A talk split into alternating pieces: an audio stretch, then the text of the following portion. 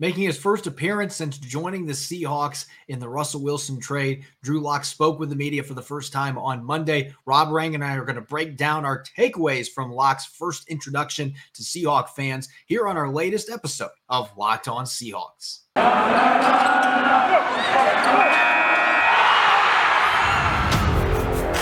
You are Locked On Seahawks, your daily Seattle Seahawks podcast part of the Locked On Podcast Network.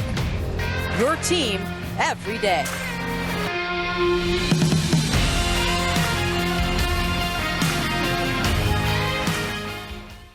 Greetings, 12. This is Corbin Smith, your host for Locked On Seahawks. Joining me for our Tuesday episode, my co host in crime, Rob Rang. As always, thanks for making Locked On Seahawks your first listen five days a week. We got another jam packed episode coming your way, a few free agent signings for us to break down and hand out grades for. We're going to take a close look at Drew Lock's first comments as a quarterback for the Seahawks with the media and much more.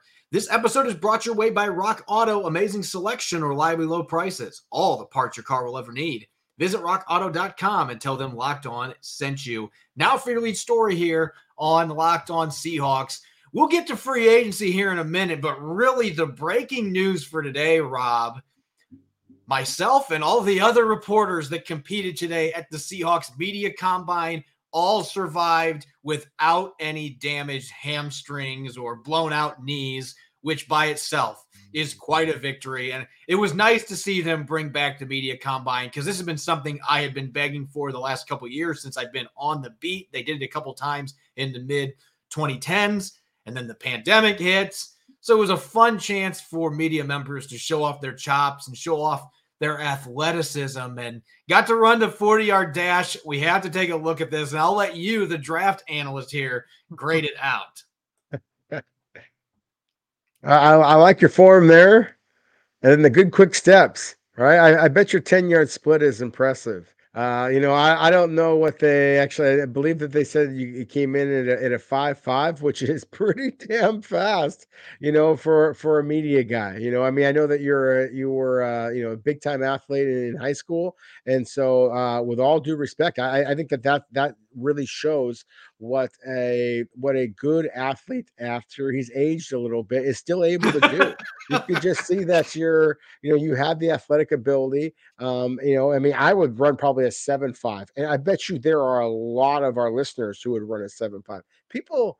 Corbin, I mean, you understand as an athlete yourself, you know, and, and just doing this job, it is a very, very rare human being that runs under a five flat 40. I mean, that oh, is yeah. smoking. And when you see these behemoths, you know, the, the Jordan Davises of the world and, and, guys like that, you know, running a, a sub five second 40 yard dash at 300 pounds, it is truly remarkable. I mean, it is just you, you don't see NFL players just walking through the mall very often, not the, not the big guys, because they are that large. They really do stand out of a crowd. Well, their athleticism is that much more of a just a, a unbelievable, uh, you know, thing as well. Uh, it, it, really is. So I, I I'm, I'm, proud of you, and, and I love that the, the Seahawks are, are, are doing the media combine events. I think that's awesome. Just what a what an example, what an opportunity for you guys all to kind of just uh, you know develop some camaraderie that way, and and show an awesome athletic ability as well.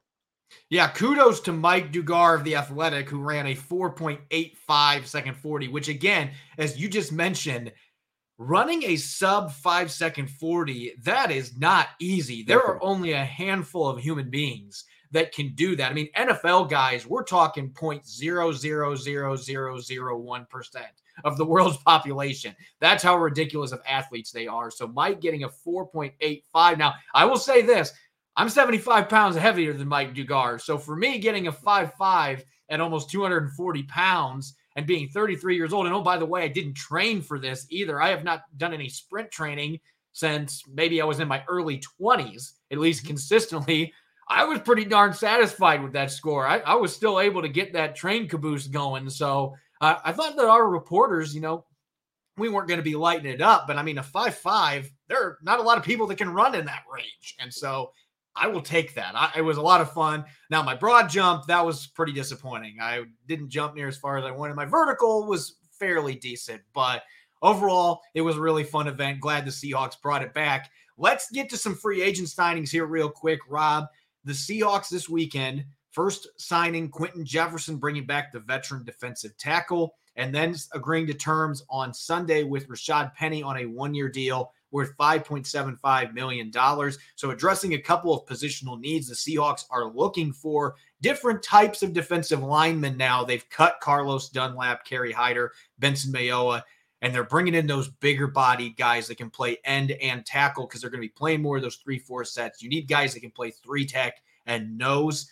Quinton Jefferson can do that. And last year, 50 pressures for the Las Vegas Raiders. And by the way, Rob, he's got at least 30 pressures each of the past four seasons. So he might not get a lot of sacks, but Quinton Jefferson is one of the more underrated interior pass rushers in the NFL. To get him for two years around nine million, I actually think that that's a pretty darn good deal for a guy that played on two playoff teams in Buffalo and Las Vegas after leaving Seattle. He's a winner and he's a really underrated player. No, he, you're absolutely right about that. I mean, I, I give this kind of a B plus. I, I, think that this is kind of one of those sneaky deals. You know, obviously the Seahawks and Seahawks fans are, are very familiar with Quinton Jefferson. Um, you know, his time in Seattle, he was a good player, but he has become a better player since then. He, he's just so active, um, and you like the the ability to be able to play inside at both of those two spots, as you talked about. You know, with the, the switch to the three four. Um, you know, of course, they're going to be doing some hybrid stuff and basically using the format man front as well, and he can kind of play any of those interior spots for you. Um, he he is big, he's physical, um, he knows the Seahawk way, so to speak, from before. I think he can kind of be a little bit of a coach on the field. Seattle, we've talked about Corbin. Seattle has historically liked to bring in a defensive lineman um, that's a, a, veteran, just to kind of be that that calming influence. I think we, we saw the the impact that that had, uh, you know, just at the running back position last year um, with Adrian Peterson. And, and so to me, um, again, that, that to me that that's kind of the, the way I'll switch over here real quick and, and just have a comment on on uh, with Rashad Penny coming back.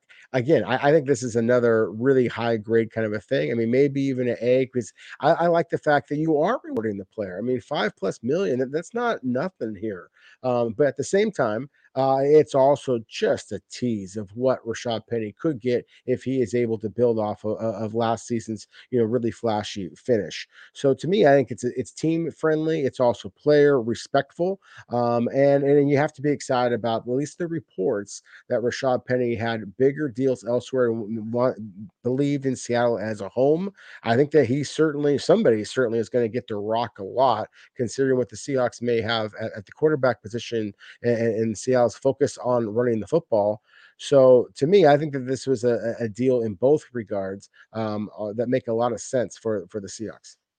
Yeah, I gave both of these signings solid Bs because you know you're talking potentially six million, a little over six million for Rashad Penny in incentives. I like that that they gave him a carrot to get some extra money because this is a guy that's missed 31 games in his first four seasons. So he has had injury issues, but we saw that tantalizing talent. I just mentioned how happy I was running a 5'5 at 235 pounds. This is a guy that runs a 4'4 at 235 pounds. You just don't see guys built like that that have that home run hitting ability. 25 yard runs, 25 plus yard runs. He had eight of them in the last five games, which is ridiculous. He ended up tying the NFL lead with Jonathan Taylor on more than 200 fewer carries. And so it was just an ungodly final stretch. Now the Seahawks are hoping that they can get close to a full season out of him because if he was able to play like that or even close to that for an entire season, we're talking a 1,500 to 1,800 yard rusher, a potential all pro. He's got that kind of talent. We know the injury history, though. So, again, I'm going to give a B. I like the Jefferson one as well because of his flexibility. Again, a very underrated pass rusher. I like the scheme fit. He's kind of one of those players you can chuck him into any scheme because he can play all over the place. But I really like the veteran leadership, the fact that he's a player that Clint Hurtt holds in really high regard. You can move him all over the place. I think he's going to have a really nice season for the Seahawks. That's an excellent addition for that defensive line. So really two really good moves for Seattle. They still got some holes they've got to fill. We're going to get to that on the offensive side of the ball later in the show. But coming up next, Drew Lock introduced to the Seattle media yesterday, had his first chance to answer questions, and it was a fairly impressive press conference. You and I are going to be breaking down our takeaways from Lock's first press conference, what jumped out to us here in a moment. It's that time of year again as college basketball's tournament is finally upon us. From all the latest odds, contests, and player props, betonline.net is the number one source for all your sports betting needs and info. BetOnline remains the best spot for all of your sports scores, podcasts, and news this season. And it's not just basketball. BetOnline is your continued source for all your sporting wagering informational needs, including live betting and your favorite Vegas casino games. Head to the website today or use your mobile device to learn more about the trends in action. BetOnline, where the game starts. You're listening to the Locked On Seahawks podcast, Tuesday edition. I'm Corbin Smith, joined as always by Rob Rang. Thanks for making Locked On Seahawks your first listen five days a week. And make sure to check out the Locked On NFL podcast on YouTube. We've got experts for all 32 teams that pitch into the show with insight and analysis five days a week. Again, available on YouTube. You can also download the audio version of the Locked On NFL podcast on all major podcast platforms.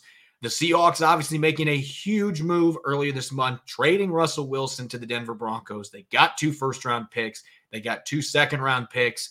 They were able to add a fifth rounder and they got three veteran players back. It was quite a haul for the best quarterback in franchise history. One of those three veterans that came over in that deal was quarterback Drew Lock, who right now on the depth chart, it's only him and Jacob Eason. So if the Seahawks played tomorrow, Jacob Eason would be the backup and Drew Lock would be the starter. And the former second round pick out of Missouri's had a rough go of it at least the last two years. His rookie season showed some promise, and he had his first opportunity to speak with the local media yesterday. And I want to get your thoughts on this, but I was really impressed because this is a player that coming out of Missouri you got this cocky vibe from him, the way that he handled the media, the way he carried himself. And a little bit of that at the quarterback position is a good thing, but kind of rubbed me the wrong way. But the way that he approached the media yesterday, he has been benched previously in Denver, kind of had a little bit of a wake up call. And I could just see maturity in the way that he handled the questions that were asked to him, how he answered those overall, I thought it was a pretty impressive press conference for him. Again, games are not won in press conferences, but if you're going to look at what was said and you know the importance of it, I thought that Drew Lock really represented himself well yesterday. No, I would agree with you. I, I thought that it was an impressive initial uh, press conference. Um, you know, with with the Seattle Seahawks. Um, I, I also would agree that I think that he I, I liked Drew Lock a lot uh, coming out of college. I mean, I was arguing for him in the first round, um, and, and, I was surprised when he wound up going to Denver. I actually projected him to go to the Denver Broncos in the first round of that of, of that that draft three years ago.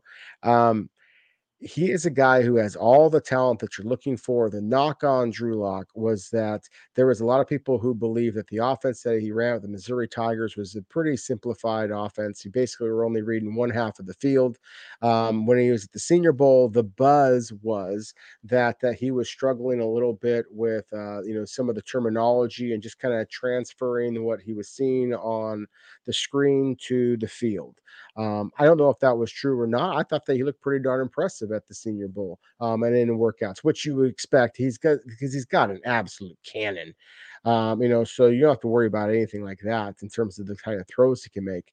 But I, I did wonder about um, just how committed that he was. Um, if he really was committed to becoming a, a great quarterback, and um, and then again, just how much of a transition that was going to be going into the NFL. And then in his first season, he looks pretty good. You know, he, he gets those those last five starts basically and, and, and, does pretty well there. And then, you know, you, you saw the transition from one offensive coordinator to another. And that's always a challenge for a young quarterback, but especially so in the pandemic environment, having the rookie quarterbacks, as he articulated in his press conference.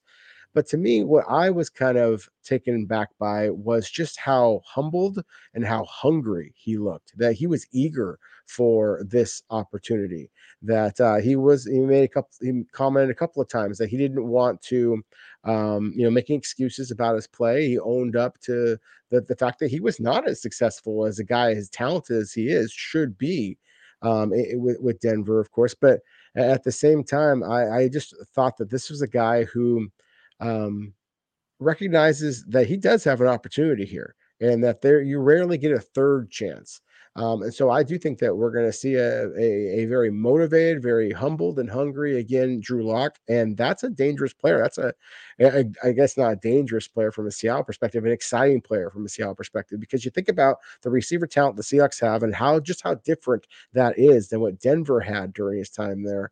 And and I think there's some there's some reason to be excited here about Drew Lock in the Seahawks uniform.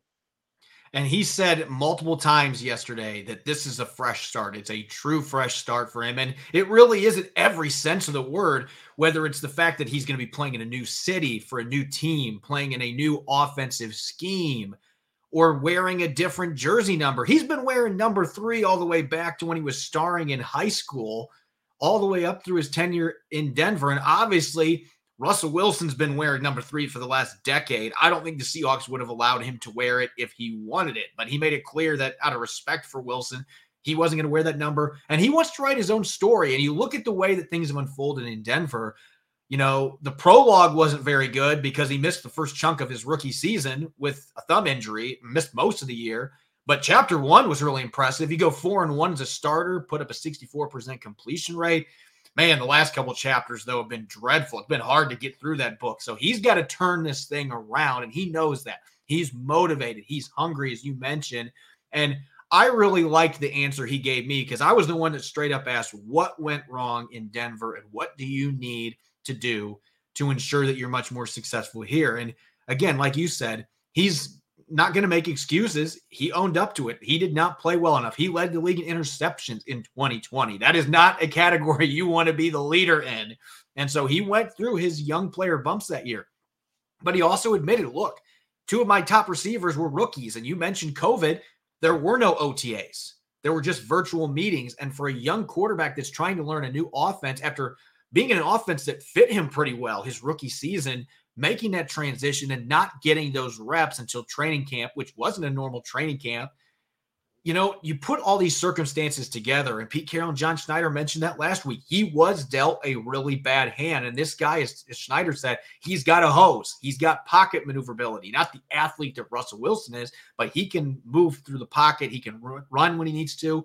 Um, he's got the accuracy capabilities when he's not, you know, panicked and he's, you know, anticipating throwing windows. He's been inconsistent in that regard. But I really liked what he said about his tenure in Denver and, you know, owning up, but also admitting, because I think it is true. There were some circumstances that made it much more difficult for him to be successful there. Hopefully, Seattle can provide him a good opportunity where he isn't going to be in that type of situation again. He's got plenty of talent around him on the offensive side of the football. That was certainly the comment that stood out to me the most being the guy that's going to be in there to work first and come out last, going to be outworking everybody. We'll see if that actually happens, but he made every statement that he needed to make yesterday.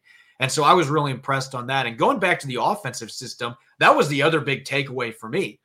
In Denver, his rookie season, they were running a West Coast style offense. So a lot of under center, a lot of play action, a, prioritization of the run game and he won four of the five games that he started in. Shane Waldron's offense, he is seeing a lot of similarities already, including the verbiage. And to me, that's a good thing because maybe that means that he can hit the ground running faster than a guy that changes teams typically does because he already has a background on some of these different types of concepts and, and plays that the Seahawks are going to be running. And if Shane Waldron's able to reach him and he's able to get this playbook down quickly, that's going to give him a much better chance to be able to not only win this job if he's competing against Jacob Eason or Geno Smith comes back, he's competing against a rookie. It's going to give him a chance to win that job and potentially throw maybe a wrench into Seattle's plans if he plays really well this year. That would be a good problem to have, especially if you don't draft a quarterback this year. But he has the tools to be a capable starter the question is, can he put everything together? I think in this scheme, it at least gives him a better chance to do so.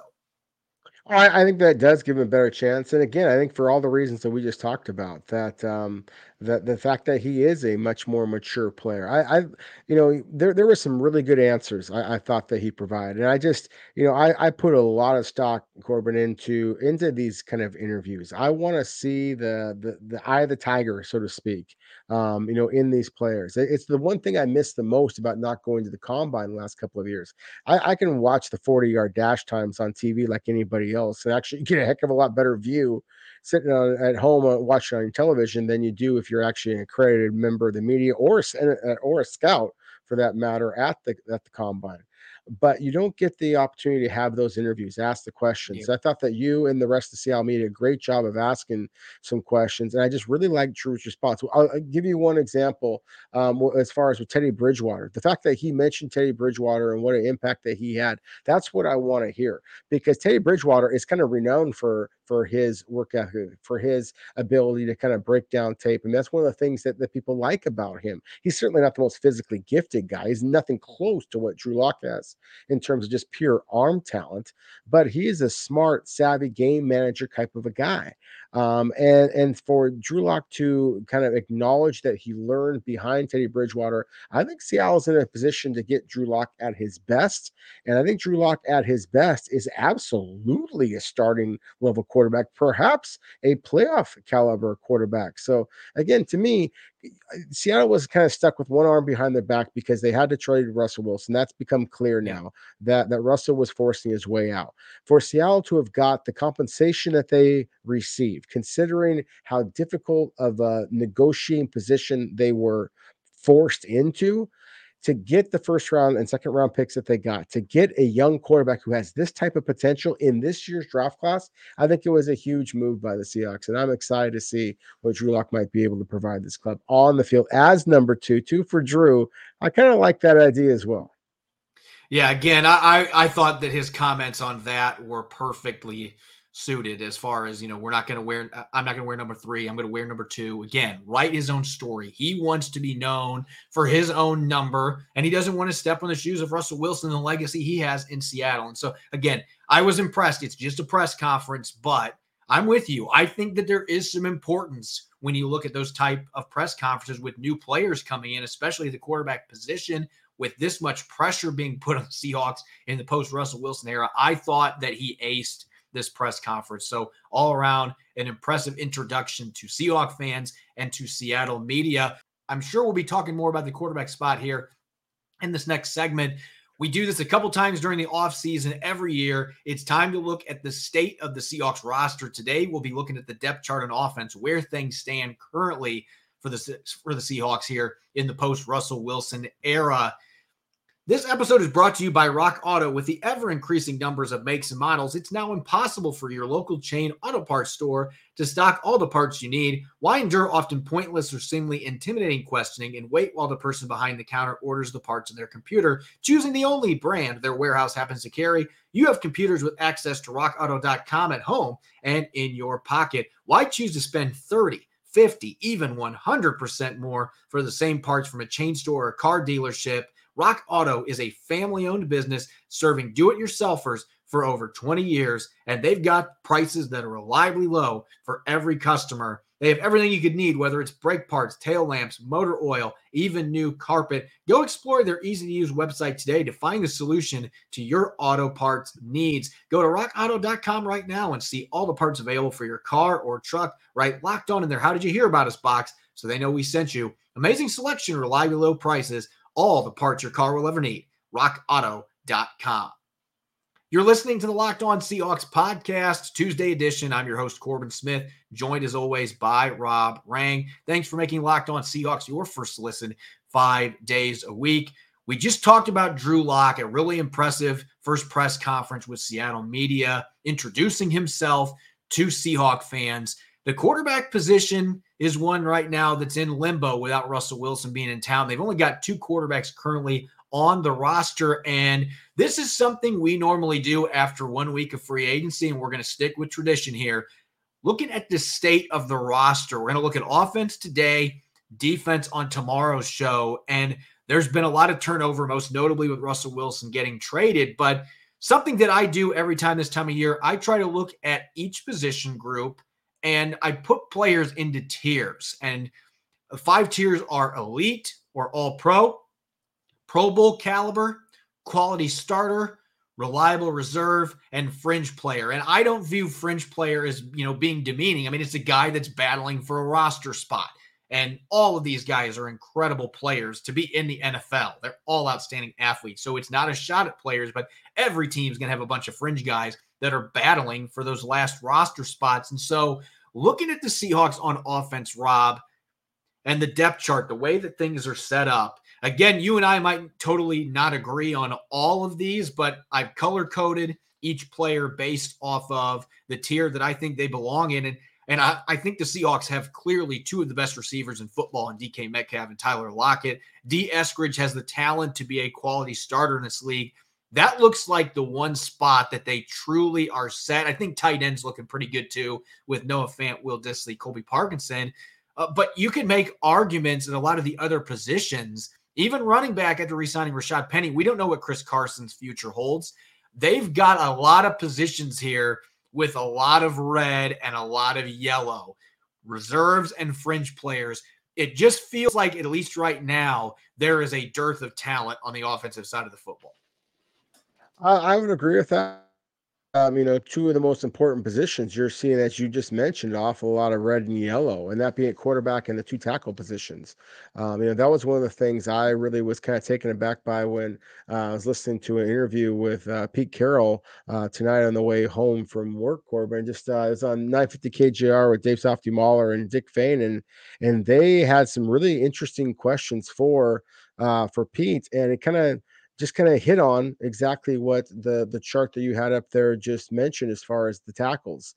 Um, and, and, Pete Carroll sounded very concerned. I mean, his tone changed um, with with his concern at the tackle position. Of course, Trent Brown was in Seattle, wound up going back to New England Patriots. Terron Armstead wound up signing a deal with the Miami Dolphins. Um, perhaps Duane Brown is still in Seattle's future. Perhaps they're just going to roll with, with with the two young players in Stone Forsythe and uh, you know and Jake Curhan maybe Greg Eiland as well.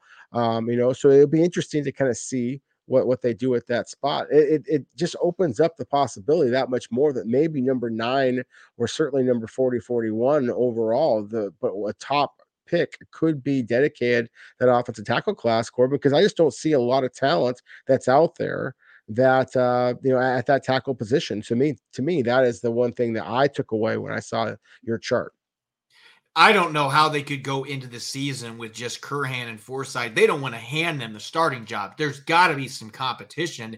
The problem they're dealing with, as you mentioned, I mean, Trent Brown basically was in Seattle for like half a month and they weren't able to get a contract with him. Ended up signing with the New England Patriots, going back to New England. Yesterday, that was announced a two year deal for 13 million. You know, maybe that was just a little bit more expensive than what Seattle was willing to pay. But the fact that they had him here for a visit multiple days – and they couldn't get it done. That's that's got to be demoralizing for Seattle because they could have really upgraded their offensive line adding Trent Brown. Now he's had some injury issues, but he's still only 28 and he's been a pro bowler and that dude can move people. So that's a big loss, but you look at the market right now with Armstead getting picked up Seattle from what I've been told never even sniffed that because of the price tag. But there just aren't a lot of options out there Duane Brown is probably the best tackle that's left on the market. You've got some veterans that have started a lot of games, like Nate Solder and Eric Fisher, that are out there. And you could certainly sign one of those guys to compete against Stone Forsythe at left tackle. Uh, but it really does feel like this is a position they are going to have to emphasize in the draft early. And this is a good tackle class, not a great one, but maybe you can get somebody like Charles Cross at pick number nine you know, maybe one of the top two tackles falls. I definitely don't think Evan Neal's going to be there. He's probably going to be gone first two picks. Outstanding tackle from Alabama. But there are some really good tackles at the top of this draft class. There's some guys that we've talked about, like Rasheed Walker from Penn State on day two, that could make some sense. But no matter what they do, you've got two positions there that you absolutely need to add competition. Jay Curhan might be your guy, but I would not be comfortable. And Pete Carroll hinted at this at the combine. I would not be comfortable going into training camp with him being the starter and not having a true competitor to push him, whether it's a draft pick or a veteran coming in. They need to make sure that he earns that starting job. To me, he's still he's not solidified himself as a starter long term. He has to earn that in training camp. So there's no question that the tackle position really jumps out. And of course, quarterback, because of the depth and not having a guy that's a proven starter, you and I both agree that maybe Drew Lock could make it work. But this is also a position that it feels like they need to add another veteran to the mix. Maybe that's Geno Smith coming back.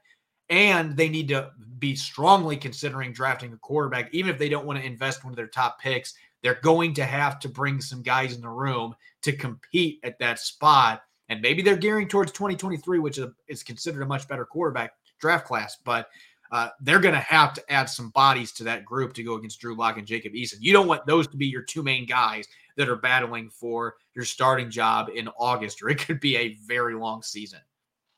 Yeah, uh, I mean, just kind of referring back to that interview again that that, that Pete just did with the, the guys on KJR. Uh, he mentioned Geno Smith as if Geno Smith was still on the team, and, and I thought that was interesting as well. Um, and, you know, so to me, that just kind of speaks to the the level of comfort, obviously, that, that Pete Carroll um, has with Geno Smith, who of course is not currently on Seattle's roster. He's a uh, unrestricted free agent himself. He's he's facing some pretty serious, uh, you know, issues off the field as well. Um, I think if Geno Smith is on Seattle's roster, then you feel a little bit better about the quarterback uh, position um, because obviously he has started for you. Um, you know, and and I again I think that he can be that extra eye, set of eyes on the on the sideline that he was for Russell Wilson. I think he can also play that role um, for for Drew Lock. Should Drew Lock win that starting position, or obviously if, if Seattle drafted themselves a rookie and the rookie um, won the job, then again he could be playing that type of role. But I I would agree with you. I, I, think the quarterback is still obviously a huge area of concern, even if it is Geno Smith. And I think that you you have to make a decision on Jacob Eason if you really believe that that he is a potential starter moving forward. Then yeah, I think that you keep him. But if he's not, then I think that you have to look at this draft class starting from number nine overall. Um, maybe even looking up. I, I think that you're going to see quarterbacks come off the board a little bit earlier um, than than maybe what they should do. Um, because again, I, we talked so many times before, Corbin. This is a really talented edge rusher class and a really talented but not proven quarterback class. But still, I think you're going to see a lot of guys go. And uh, and to me, those are the two positions that really jumped out to me. Looking at the chart, there was tackle and quarterback. They also happen to be two of the most important positions. So obviously, Seattle has got some decision making to be doing. Yeah, the other one that jumps out to me, I know Austin Blythe just signed in, and maybe I'm reaching here, but he was a really solid starter for three years for the Rams. He played guard the first two and then was a center his last season there in 2020. Obviously, did not play very much last year for the Chiefs, was banged up, but this is a guy that's been a quality starter in the NFL for a division rival, and he's not 30 years old yet. He's still a fairly young player. So maybe he ends up being your long term guy, but I look behind him and Dakoda Shepley intrigues me, but we've never seen him play in a regular season game. We know what Kyle Fuller is. I'm surprised they brought him back at this point. I know he's versatile, but we haven't seen anything to suggest to us in regular season games that he is a capable NFL center. And so I'm surprised they brought him back. That is still a position we've drafted when our mock drafts, we brought in some centers that I still feel like they need to find a long term fixture. And this draft has decent depth at the center position. I don't expect they're going to be bringing anybody else, and unless Ethan Pocic comes back, I wouldn't completely rule that out. Maybe he and Blythe are battling for the starting center job when it's all said and done, but that is still a position that I think is very much up in the air. And I mentioned at the beginning of this, real quick, the running back spot. Yeah, Rashad Penny just got his new deal. You and I both agree that that was a smart signing at the price point they got because of his upside, but he's got injury history. Chris Carson we don't know if he's even going to be able to practice because he's coming off neck surgery. It might not be a good idea to get him out on a football field. The Seahawks are hoping that he can, but then behind him, you've got Travis Homer, who's entering the last year of his rookie deal, hasn't shown that he can be an every down guy. DeeJay Dallas has not shown that. He's got two years left in his deal. I still feel like running back is a position that they absolutely need to use a draft pick on and add another player that might be their future at that position just because the attrition at that position, some of the injuries they've had there. And so, again, we'll get to this chart one last time. Some of our listeners might not necessarily agree with all the tiers they've got here, but I think that we can all agree that there are a number of positions that absolutely need at least some depth pieces if not some starter caliber players that are going to be ascending talents from this draft class. Um, you know, I, I 100% agree with you, Corbin. But I think that the, the players that um, that you're very likely to see from this draft class in the offensive offensive positions are going to be the quarterback, a, a 10 of the tackle, quite possibly a center. But then again, running back is the wild card. Obviously, only Seattle knows what uh, what they know about Chris Carson. Um, if, if, they feel confident in him, then I don't think you necessarily have to invest a, a, a draft pick in a running back.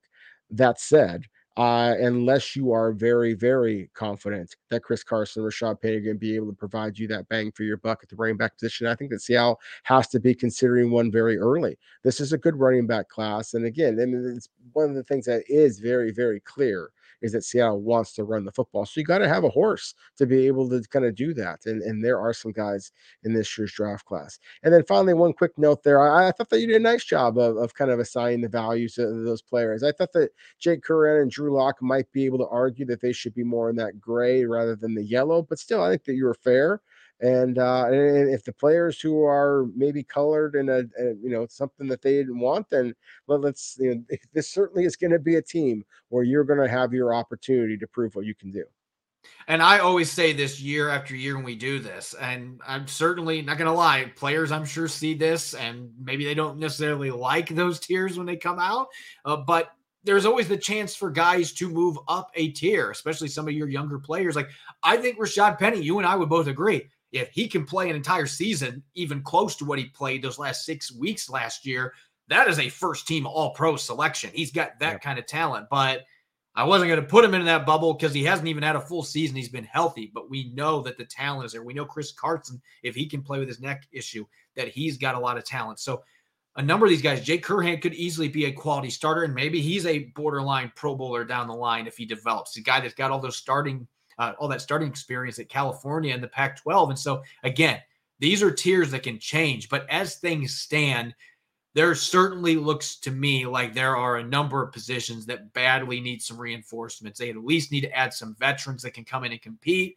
They need an infusion of talented young players. They've got all these draft picks now at their disposal. So they need to take advantage. Tomorrow we'll be looking at the same type of chart, but on the defensive side of the football as we continue our first entries of the state of the roster. We'll be doing this later in the offseason as well once free agency starts to wind down and we get closer to the draft. As always, you can follow me on Twitter at Corbin Smith NFL. You can follow Rob at Rob Rang. Make sure to check out Locked On Seahawks on Apple Podcasts, Google Podcasts, Spotify, and of course, streaming five days a week on YouTube. Again, coming up tomorrow, you won't want to miss it. We'll be looking at the defensive side of the football, continuing our state of the Seahawks roster first series here. And we'll be taking a look at the latest updates in free agency as it continues to unfold. You won't want to miss it. Thanks for listening in. Enjoy the rest of your Tuesday. Go Hawks.